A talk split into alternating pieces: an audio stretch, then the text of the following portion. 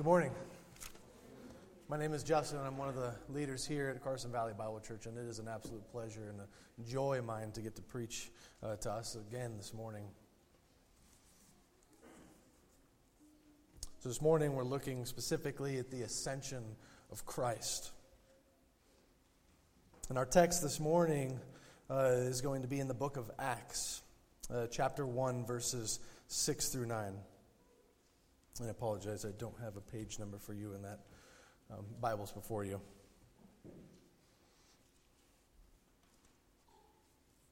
And if you also flip to Hebrews, uh, chapters 1 and chapters 8, maybe uh, stick a finger in there uh, because we will um, be going through some portions of that this morning to help uh, just explain uh, to us through the Word of God uh, what's at hand in the ascension of Christ.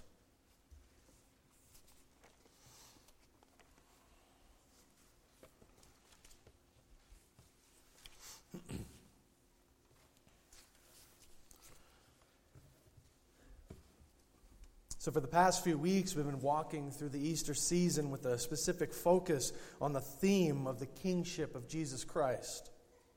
Luke began by showing us the scriptures, this king and his triumphal entry into Jerusalem riding on the colt of a donkey, all the while being hailed by the words of people in the streets shouting, Hosanna! To the Son of David, blessed is he who comes in the name of the Lord. Hosanna in the highest. Then on Good Friday, we saw the King give up his own life upon the cross. A despised and rejected man, as we saw in Isaiah 53. Our suffering servant, one acquainted with grief and sorrow, one who was pierced for our transgressions, crushed for our iniquities. This king, his head adorned with a crown of thorns, hanging on a Roman cross with nails through his hands and through his feet. There we see this king give up his last breath willingly to the Father's will. And this is to the, what the scriptures have foretold since the beginning. His last words cried out on that cross before that last breath was tetelestai in the Greek, or it is finished, or in better words, paid in full. See, a transaction was made that day, a great exchange. Our sins laid upon the sinless and the righteousness of Christ given to the unrighteous. You see, the debts of sinners like you and I who have trusted in the per- person and work of Jesus Christ was paid for finally and fully that day on the cross by Christ, our King. And on the third day, we saw on Easter that the King resurrects from the dead. And in this resurrection, there's a propitiation made for God's people, where the wrath of God upon sinful humanity was propitiated by this work of Christ, where this wrath of His was appeased for us. And that brings us to the ascension of Christ. In context, we're looking at 40 days post resurrection, where after Christ, resurrecting from the dead, spent 40 days with his disciples moving around the territory of Israel, preaching his gospel and encouraging his followers. We see on that ascension day that heaven was not brought down. The fullness of God's kingdom was not fully realized yet. Perhaps it seems like bad news to us, realizing the effects we still experience today. And if this was a, a melodramatic, something we would watch on TV or in a show or in a play, it would seem like this is almost bad news. We suffer from doubt, growing impatient that the Savior has not returned yet.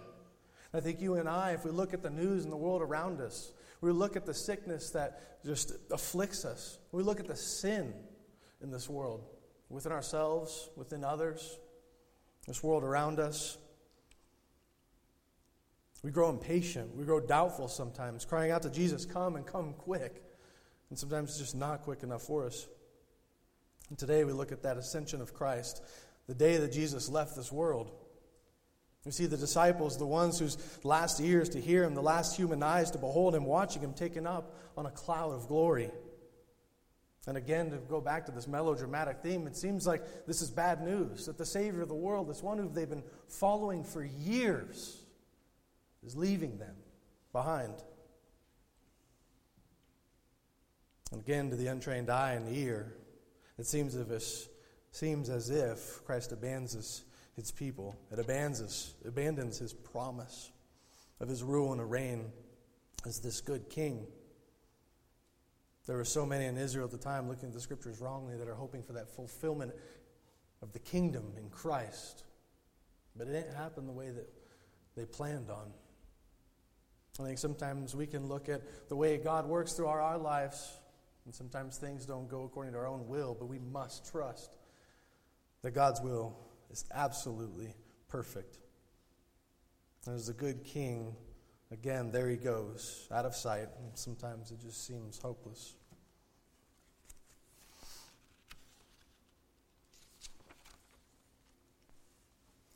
But if we know the truths of the scriptures, we know that we're not hopeless. See, the first thing we see after the ascension of Christ is Pentecost. We see this promised spirit that Moses was looking forward to. One that not only just the particular prophets of Israel were able to receive, but something that would be poured out upon all of the believers of God's people. And from there, we see this power of this pouring out of the Spirit through really, instead of calling it the, the Acts of the Apostles, we can call it the preaching of the Gospels. See, this pouring out of the Spirit at Pentecost is what we see giving this power to the apostles to go to all corners of the nations and to preach the good news of Jesus Christ. It begins with Peter's great sermon heralding the gospel, preaching Christ crucified, calling his hearers to repentance and faith and to be baptized. But why? Why did they have hope? Why did they have power to preach this gospel? Again, their Savior just left them after promising Him to be with them always. And don't we feel that sometimes too? As if through the circumstances that we face, that maybe God is not with us.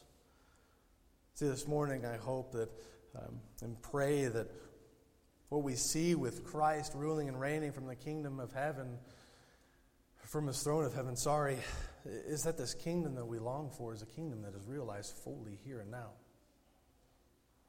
I'm sorry, not, not fully, that is to be waited, but it is here in the now. And we have hope with Christ ruling and reigning from his throne. And this hope that they had, we see with uh, Luke's gospel in chapter 24, verses 50 through 53. We see the joy that these disciples had, watching their Savior ascend on a cloud of glory. And there it says, And he led them out as far as Bethany, lifting up his hands, and he blessed them. And while he blessed them, he parted from them and was carried up into heaven. And they worshiped him and returned to Jerusalem with great joy. And they were continually in the temple blessing God. See, when Christ left this world in his ascension, the followers of Christ were not dismayed, they had joy. And the first thing they did was to bless him, to worship him, and to preach his name. It seems like this good news that the king is no longer with his people, but it is Christ is with his people. And if you look at John 16, 7, it explicitly says, that it is to your advantage that I go away. And these are the words of Christ talking to his disciples. That it was good news that he would go to heaven and not stay there with them in their presence. And again, I want to open up this morning why that is good news for us here and now, over 2,000 years later. And we'll see that although he is not face to face with us, he is still ever present with his people. See, he did not ascend to his throne to leave us in this battle with the world, the flesh, and the devil on our own, but he is with us. Before we get to our text at hand this morning, I'd like to just pray. As I pray for us to hear the good news that Jesus Christ is the King, ruling and reigning from heaven, that you'd pray for, for me to just be true to God's word to give us exactly what we need to hear from him this morning and to herald that good news that he has for us. So So, church, pray with me. Father God, we just come before you this morning just as mere beggars. There is nothing in our hands that we can bring to you to appease your wrath. But we fully trust that Christ did the, that for us on the cross. And we know that you're not a God just ruling from heaven, just uh, giving us best wishes to walk through this life on our own, you are with us every single step of the way. And even though we may not be able to see you with our eyes, we can see you, God, with our hearts. And we can hear you through the scriptures. And we can attest to their truthfulness that you care about us, that you provide for us, and that maybe everything that ails us may not be taken away in our timing, but we know in your timing it will. So, God, as we walk through the scriptures this morning, may we just realize that your will is perfect, that your will is good. And that true doxology or theology, or sorry, doxology or, or worship of you and love of you stems from this theology, this knowing more about you. So God teaches this morning to know you better and to love you more. May Christ be exalted as our King. I pray it in His name this morning. Amen. So, if you would, please turn to that first chapter in Acts.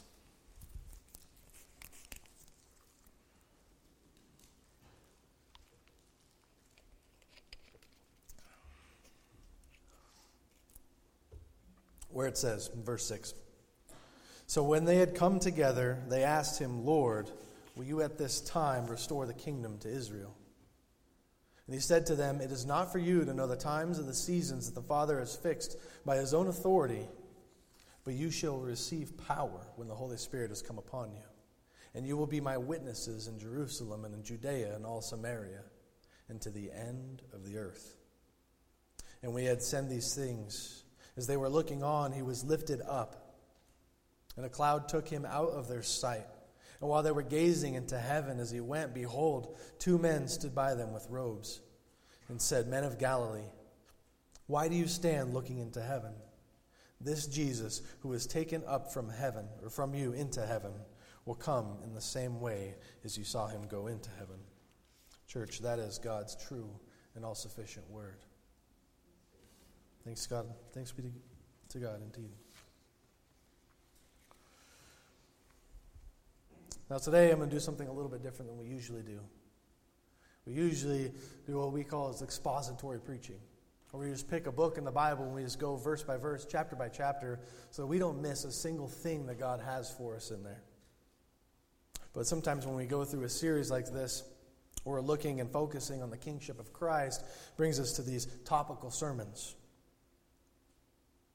I'll be honest with you, it's not quite my forte. I love just walking through the scriptures. But I, what I hope uh, you guys see this morning is something that I saw with my own heart. As I'm walking through these scriptures, looking at the ascension of Christ, something that we really don't think of very often, just how pertinent it is to our daily lives. How much we need to know how Christ works in our lives, and how He cares for us, how He cares for His church. And to do this, this morning, I'm actually going to be walking through what is called the Heidelberg Catechism. If you look back to the beginning of this month, we had a members' meeting. And at that members' meeting, we show that we are now implementing what is called the 1689 London Baptist Confession. It's basically our doctrinal statement. These are the words of men of old who have basically taken God's word and made guardrails for us doctrinal guardrails so that we would stay true uh, to the Word of God and what it teaches. And for us, as the Carson Valley Bible Church, we believe that the 1689 does just that. But not only would we consider the 1689 London Baptist, London Baptist Confession orthodox, there are plenty of orthodox confessions and creeds and catechisms that we could say are absolutely, without a doubt, orthodox. We disagree, particularly on the issue of baptism in most of them. But when they teach us about God and things like the ascension and the person and work of Jesus Christ, they are absolutely true in what they teach us. So this morning, that brings us to the Heidelberg Catechism. And the way the Heidelberg Catechism works is it goes through 52 Lord days, where every Sunday a new question is given to the church. And then it's answered. And each question opens up these truths of the Bible about God, about church, about the nature of man, about Christ. This morning we're at Lord's Day 18. Lord's Day 18, and this is question 49. And the reason I got stuck on this text is because I was walking through it. It doesn't just look at the ascension as just merely a historical event, although it absolutely did happen in history. But it lays it out this way that not only did Christ ascend to heaven, but there are benefits that he gives to us by leaving this earth and going to his throne.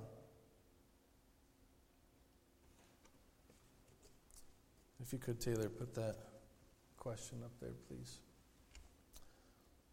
And this question that we're walking through, or really the answers to this question this morning, it begins like this What benefit do we receive from Christ's ascension into heaven? And it answers this way in a, a threefold manner. First, that he is our advocate in the presence of his Father in heaven. Second, that we have our flesh in heaven as a sure pledge that he is the head will also take us, his members, up to himself. And third, that he sends a spirit as an earnest, by whose power we seek those things which are above, where Christ sits at the right hand of God and not things on the earth. What we see here is three answers to this question.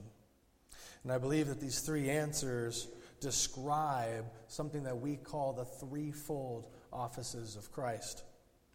And although our particular emphasis this morning and throughout the last few weeks have been on the kingship of Christ, you see, Christ doesn't just operate on his throne in heaven just as king. He operates as prophet, priest, and king. And if you're a note taker, this morning I'll make things easy for you. This is a three point sermon. Now, it's not in that particular order, but those are the things that we'll be walking through this morning of, of how does Christ, sitting on his throne, rule over everything as king? How does he take care of creation as priest? And how does he reveal himself to all the universe as prophet? See, though the doctrine of Christ's ascension speaks literally to Christ ascending or being taken up, See, the main point of the ascension, I believe, is not necessarily the means by which he ascended, but it's the destination to where he went to. See, Christ ascends to his throne, and he's seated at the right hand of the Father, ruling over this mediatory kingdom that the Father has given to him. And until all things are made full, he still rules and reigns. He is the mediator of the covenant of grace and in this question and answer, the Catechism lays out, again, this threefold office. Not explicitly mentioning the names of each office, but I believe, I believe it instead speaks of both their functions and their benefits. And through faith alone, we are beneficiaries of what Christ does as our advocate in heaven, ruling and reigning in this threefold office. And we will see here soon how these benefits are applied to us.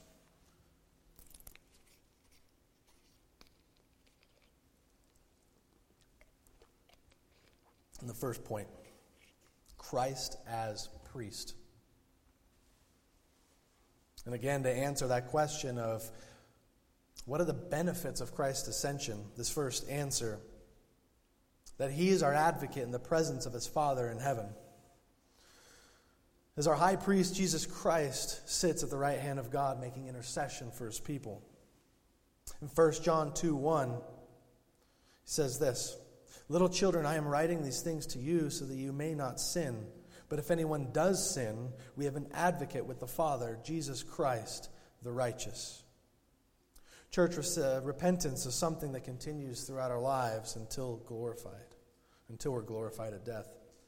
And though we continue to sin and we see that sin just is ever present in this world still, although we're made new creations, we know that we're not made sinless. But we need to know that when sin comes, we're not to revert back to this idea of works righteousness, hoping that maybe we can offer penance and woo God to bring us back into his favor.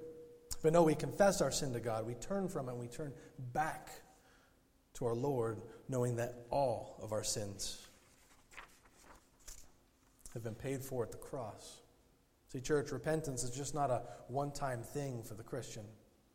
Repentance isn't something that we as Christians call others who don't believe in Christ to do. No, repentance, as I mentioned last week, looking at Psalm 74, repentance is something that Martin Luther would call the posture of the Christian. Repentance happens this way it, happens in this two part manner. You see, repentance isn't abstinence. Repentance isn't just saying, I'm going to not do this sin and I'll be good. But no, repentance is this manner where we turn from sin and we turn to something positive. We turn from sin and we turn to Christ, again, realizing that whatever that sin may be, He has already forgiven us for it. And we'll see in a moment how He actively shows us that through His intercession for us. We know that our justification is dependent on this intercession of Christ. Our justification, meaning how are we made right with God in a court of law, if we were to look at that way, how are we to be made right in His eyes? And it is only through this intercession of Christ. If we compare Judas and Peter from the Gospels, we see that Judas and Peter both sinned greatly in betraying Christ. They both denied him. And Jesus, in his deity, already knew and foretold of this moment of both of their denials at the Last Supper. But here's the difference, and here's the focus on that intercession. And Peter says, or sorry, Jesus says to Peter this, and not to Judas. He says, Simon, Simon, behold, Satan demanded to have you, that he might sift you like wheat. But I have prayed for you, that your faith may not fail. And when you have turned again, strengthen your brothers. You see, Peter's faith and his salvation was dependent on this intercession of Christ. And the same truth applies to us. Satan would sift us like wheat if he can get a hold of us. But through the intercession of Christ, he makes sure that our faith does not fail. And to those that believe that salvation can somehow be lost, this is an absolute impossibility because our salvation does not rest upon our own strength, our own ability to hold on to that faith or hold on to that salvation as if it's something to be grasped. But no, it rests on Christ Himself, His intercessory work, and He will not fail at that. See, it was foreshadowed by the Old Testament priests who went into the tabernacle to seed, intercede for the people of Israel, so Christ is the true tabernacle in heaven interceding for us. And if you flip to Hebrews chapter 8, I believe verses 1 through 13 really explains this even better than, much better than my own words. And it says this Now, the and what we are saying is this we have such a high priest, one who is seated at the right hand of the throne of the majesty in heaven, a minister in the holy places, the true tent that the Lord set up, and not man. For every high priest is appointed to offer gifts and sacrifices. Thus, it is necessary for the priest also to have something to offer. Now, if he were on earth, he would not be a priest at all, since there are priests who offer gifts according to the law. They serve as merely a copy and a shadow of the heavenly things. For when Moses was about to erect the tent, he was instructed by God, saying, See that you make everything according to the pattern that was shown to you on the mountain. But as it is, Christ has obtained a ministry that is much more excellent than the old, as the covenant he mediates is better, since it is enacted on better promises. For if that first covenant had been faultless, there would have been no occasion to look for a second. Verse 8 For he finds fault with them when he says, Behold, the days are coming, declares the Lord, when I establish a new covenant with the house of Israel and with the house of Judah, not like the covenant that I made with their fathers on the day when I took them by the hand and brought them out of the land of Egypt. For they did not continue in my covenant, and so I showed no concern for them, declares the Lord. This is the covenant that I will make with the house of Israel after those days, declares the Lord. I will put my laws in their minds, and I will write them on their hearts, and I will be their God, and they shall be my people. And they shall not teach each one his neighbor, and each one his brother, saying, Know the Lord. For they all shall know me, from the least of them to the greatest. For I will be merciful towards their iniquities, and I will remember their sins no more. And in speaking of a new covenant, he makes first one obsolete. And what is becoming obsolete and growing old is ready to vanish away. In church, for this to occur, Christ had to be made like us. And if you move one chapter over to Hebrews 2, verses 17 and 18, it says this Therefore, he had to be made like his brothers in every respect so that he might become what? A merciful and faithful high priest in the service of God, to make propitiation for the sins of the people. For because he himself has suffered when tempted, he is able to help those who are suffering and being tempted as well. And, church, that is good news for us. That we have an advocate in heaven who is just like us, who experienced the same things that we experience in life.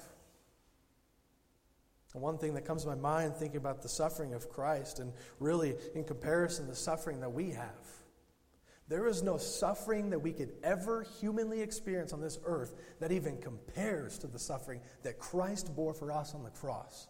And if there is any truth that I want us to believe in this morning, it is that.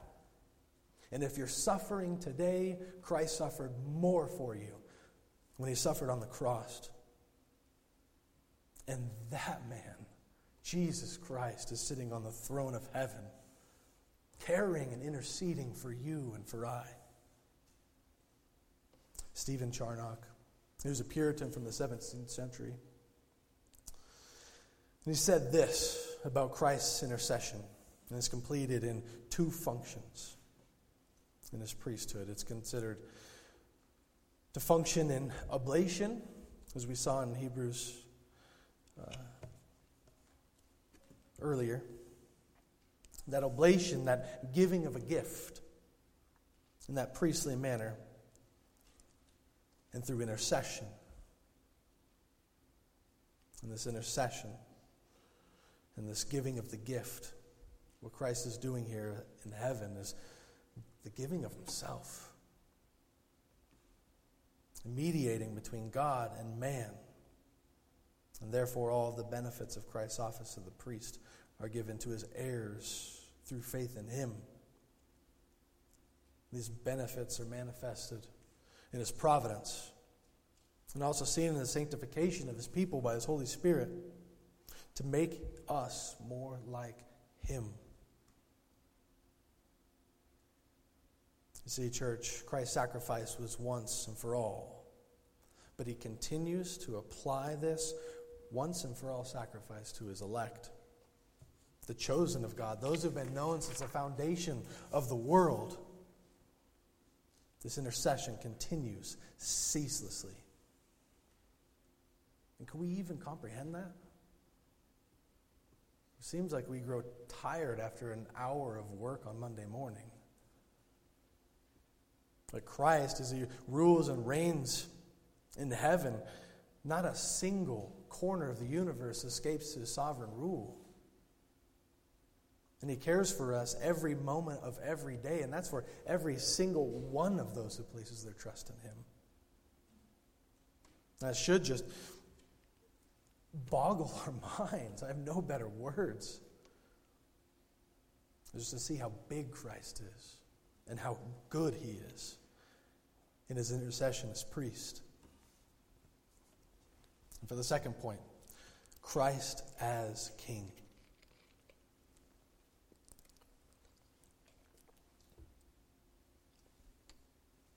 And the next benefit that we find in the ascension of Christ As the Catechism says, we have our flesh in heaven as a sure pledge that He, as the head, will also take us, His members, up to Himself. In 1 Samuel chapter 8, Israel demands a king to rule over them. See, what's been happening over Israel for all this time is they've had a king. God Himself was their king. But you see, they were looking to all the nations around them, and what they wanted was they wanted a human king, as if God wasn't good enough for them. They desired exactly what the pagans had. And we see that God does grant Israel a king. Saul is soon appointed king over Israel. And the evidence of man's fallen condition quickly shows itself in Saul's thoughts and in his deeds. This king was corrupted by pride and idolatry, leading his um, relationship with the Almighty to deteriorate. God eventually rejects Saul, removes his very spirit from him. And if we fast forward to King David, David displays his sin as well, but despite his sin, he is a man after God's own heart, as we see in the scriptures. God raised him up to be king, and as Paul claims in Acts 13 22, he says, And had, when he had removed him, speaking of Saul, he raised up David to be their king, of whom he testified and said, I have found in David, the son of Jesse, a man after my own heart who will do all of my will. And Paul then continues in verse 23 saying, From the descendants of this man, according to the promise, God has brought Israel the Savior, Jesus so, church, this kingship of Christ is one that was promised long ago. What we saw is just merely a type and shadow of the Christ, the King to come, was just human beings who were absolutely failures in their roles as kings. So Israel always waited for that perfect king, the truly righteous one who would rule and reign over them. And we see that promise fulfilled in Christ. See, this office was earned through his passive and his active obedience to the Father's will. Every single bit of it. We see at the ascension is the kingdom of God being inaugurated with Christ seated at the throne by way of conquest. He's made his enemies his footstool at the cross. What I want to focus on right now for just a second is there's this idea out there that is if Christ still has enemies out there to defeat. We talk about spiritual warfare and a true enemy that does exist. He does tempt us. He does try to confuse us, to deceive us. But much of the time in our distress, we fail to realize that this victory's already been won at the cross. The Christ already rules and reigns on heaven victorious over every single one of his enemies. So, church, in that next spiritual battle, realize it's already been won by Christ. He's made every single one of his enemies his footstool. And yet, the last thing for him to conquer and defeat is death, which will be finally and fully realized when he comes again to make all things new. And as I said earlier, the resurrection of Jesus Christ makes known that the sacrifice himself at the cross was acceptable by God the Father as a ransom for many. But also, what happened at that cross, again, is this defeat of his enemies, this triumph over evil, this victory over sin. And again, his ascension is a victorious one. Christ, the God man. Truly God, truly man, he is the rightful heir to God's throne. That is good news for us, church. To know, as Paul states in Romans 8 17, that although he is ruling and reigning in heaven, we are his brethren through faith. And everything that he has earned is ours as heirs. And Paul says this The Spirit bears witness with our spirit that we are children of God, and if children, heirs, and if heirs of God, we are fellow heirs with Christ, provided that we suffer with him in order that we may also be glorified with him. What I'd like to point out now is because it's pertinent to see how this works, and this goes for all three offices of the person and work of Christ that prophet, priest, and king is to mention what theologians call the hypostatic union, or this union between the humanity of Christ and his deity. This is important for us to understand. If we look back at the virgin birth, we see why it was necessary that Christ was not born from man. Because all born under Adam are born in sin, but Christ wasn't. He was born sinless and he stayed sinless. He lived and died sinless, but emptied himself of his glory. And what we see at the ascension is that glory coming back to Christ, who laid down that glory to become like us. What we see through moving from this triumphal entry in Jerusalem before his death on a cross and his resurrection from the dead and his ascension into heaven, as we see this moving from humiliation to exaltation.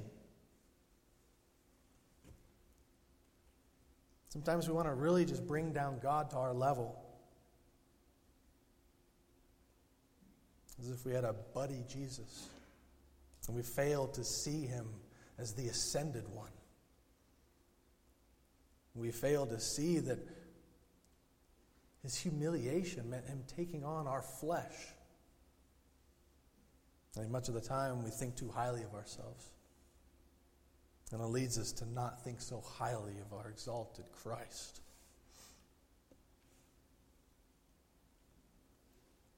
These two natures of Christ, both his humanity and his deity, are two natures that cannot be separated. This Christ the God man lived a perfect life, being obedient to every jot and tittle of God's law. And as a sinless man, he laid down his life, the lamb without blemish.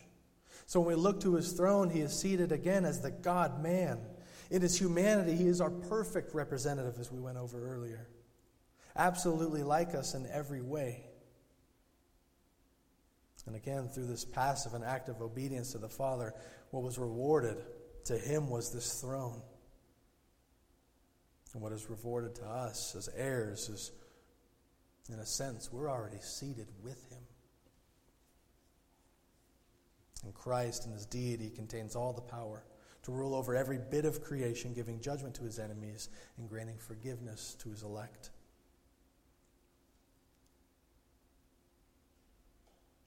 If you would, while you're in Hebrews, please flip over to chapter 1, verse 1.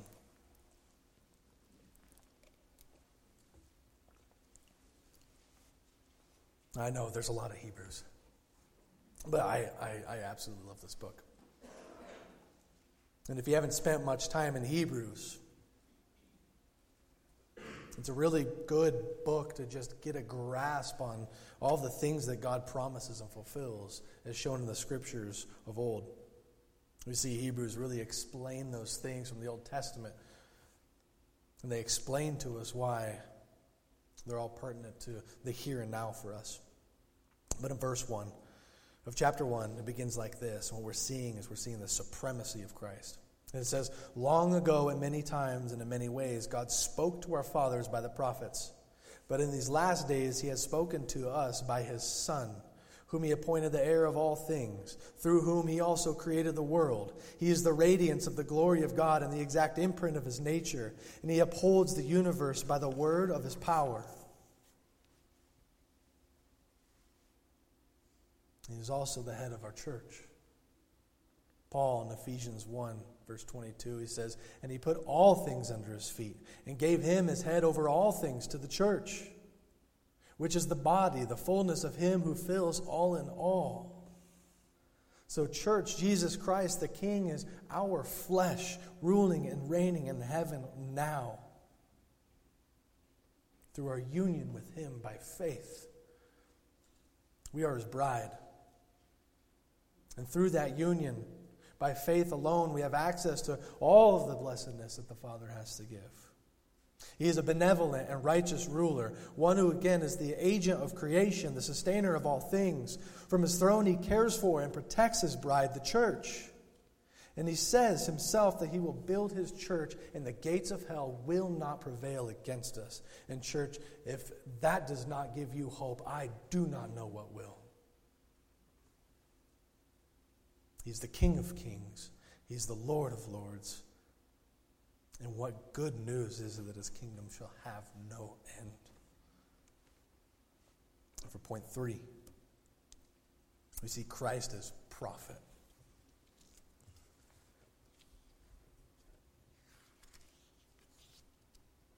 The last benefit in the ascension of Christ that the Catechism lays out starts like this in its answer. It says that he sends his Spirit as an earnest. And by earnest, that's just using that language, it's merely just a, a down payment or a taste of what's to come.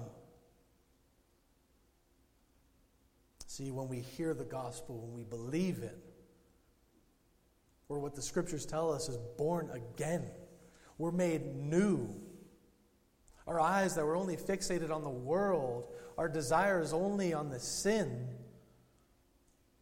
and unrighteousness something changes. Our hearts are quickened. Our hearts of stone are taken out and replaced with a heart of flesh. One that desires righteousness, desires to follow God, desires to turn from sin and turn to Him in repentance. And we're sealed with this Holy Spirit. This Holy Spirit that we're given, unlike Saul, it cannot be taken away. Paul in Ephesians 1:11 says this. He says, In him you also, when you heard the word of truth, the gospel of our salvation, and believed in him, you were sealed with the Holy Spirit, who is the guarantee of our inheritance until we acquire possession of it, to the praise of his glory. What he's saying is the Spirit that dwells in all believers, again, is just a taste to come.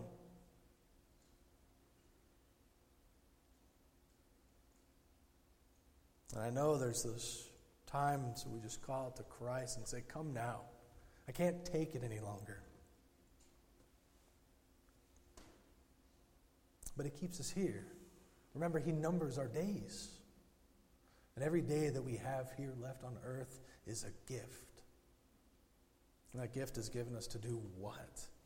To do exactly what the apostles did when they saw him go up on the cloud. They went and preached the gospel. They went and shared with others the good news of Jesus Christ and what he has to offer to those who trust in him by faith.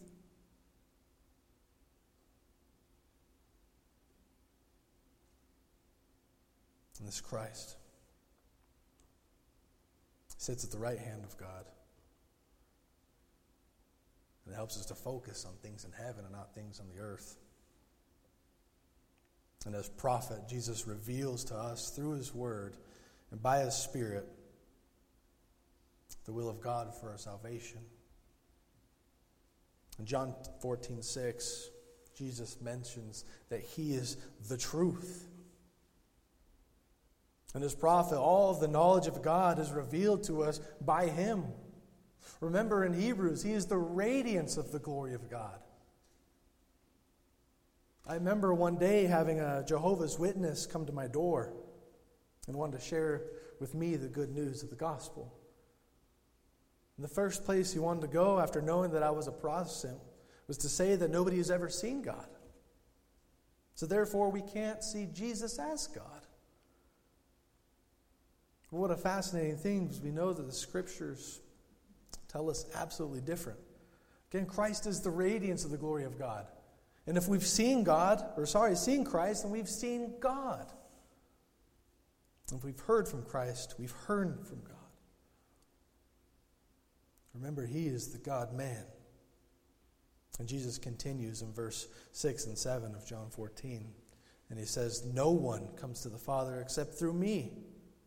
If you had known me, you would have known my Father also. And from now on, you do know him and you have seen him. He is the image of the invisible God, I'm going to say this again because I just I love and enjoy it so much. He is the radiance of God's glory, the exact imprint of his nature.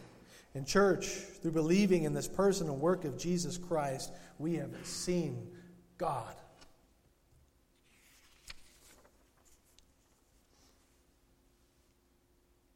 And by his Spirit and his office of prophet, he continues to reveal himself to humanity.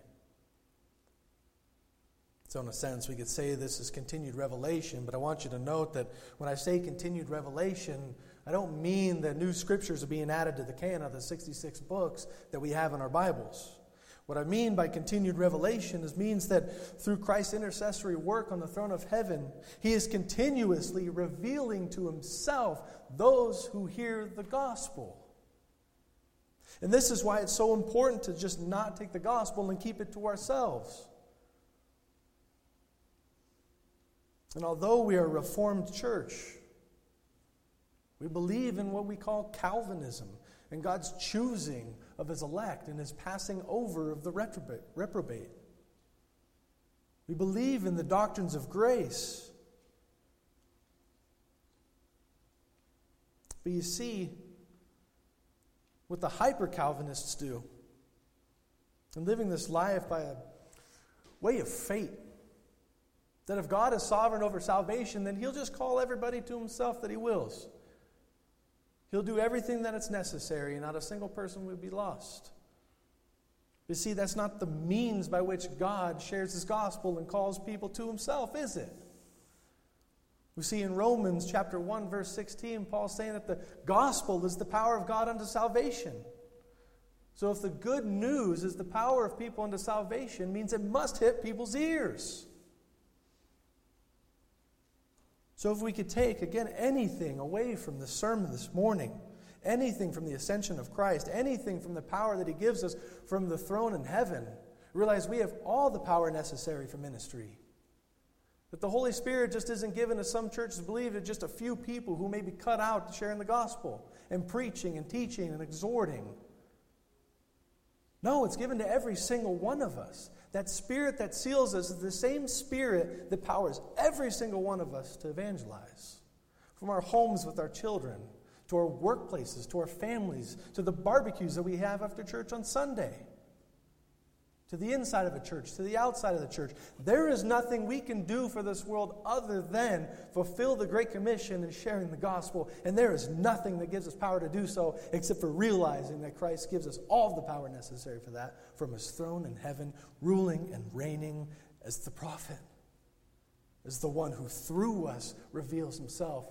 Church, that is good news. We're not stuck on relying on our own words to hopefully convince people that the gospel is true that Christ is real, that what he did for it actually is given to us through faith and faith alone.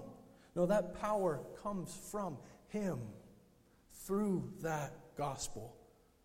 And that's why I want to just end on this note of just holding on to the sufficiency of Scripture. That the church has somehow lost over the years. Where many would believe, yeah, it's true. It's the infallible and inerrant Word of God. Sure, it does not err and cannot err because it is the Word of God.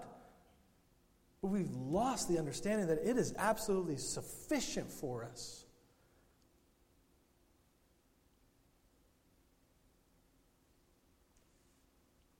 And again, to look back at those disciples who left that mountain with joy. Sure, they watched their beloved Savior leave but they knew that he was just the firstborn of many. He was going to prepare a place for him or for them, and he's going there to prepare a place for us. And until that time, when he returns in the same fashion as he left, he promises that the work that he began in us, he will see to completion.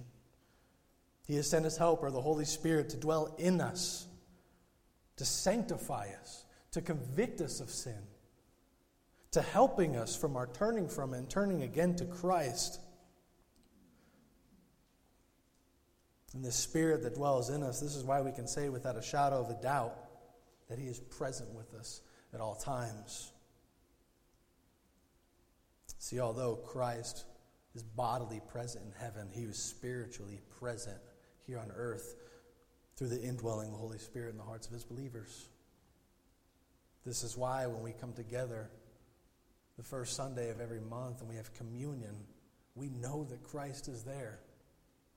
Not in some skewed form as Catholics or Lutherans believe, that somehow Christ is bodily present, but no. That's not truly Christ's body, that's not truly his blood. But he is ever present because he dwells inside each and every one of us. And how do we know this? How do we know that all of this is true? How do we know that this is the place to find hope? Because Christ is true. Because the scriptures promise that it's true.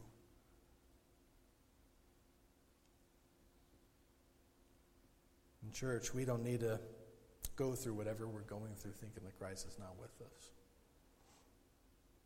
I know sometimes it may seem like maybe if we just got to look at him,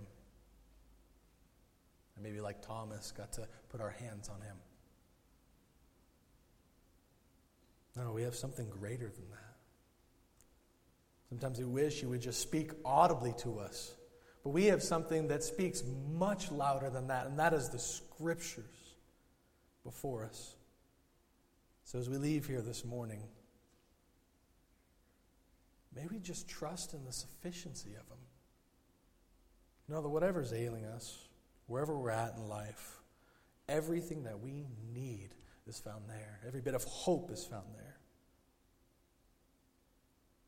And it's through the scriptures how Christ reveals himself to us, and it's what we use to reveal him to others. So, church, again, although we can't see him or hear him audibly, we've heard from his word. And that is sufficient for us. Let's pray.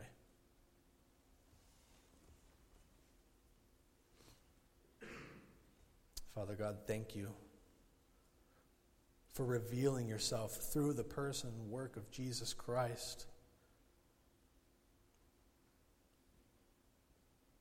Thank you that the Spirit that dwells in us is in a testament to the truth that you show us in the Scriptures that all the good work that you began in us will be made complete.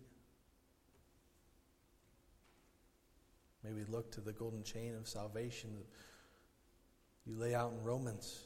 That for those who are called are justified, those who are justified are sanctified, and those who are sanctified are glorified. May we realize this is spoken in the present tense. And may we cling to the assurance of those words. And may we believe in the sufficiency of your scriptures. To know that everything that they lay out about Christ, even though he may not be with us, we have even more than what we deserve. So, God, we just thank you for him. We thank you for his ascension. We thank you that he's a good king. And if there's anything that you can show us this morning, May you show us the glory of yourself through him. And may we see just a, a big Jesus, a King Jesus. And just as Isaiah got to peer into the throne room of heaven with the cherubim singing out, Holy, holy, holy. In this room where the robe of God is flowing almost forever. May we get that picture in our minds of Christ. He is the one seated on the throne. He is the one that the cherubim are crying out, Holy, holy, holy. And God, may you just help us to know Him, to trust in Him evermore this morning. And I pray this in Jesus' mighty name. Amen.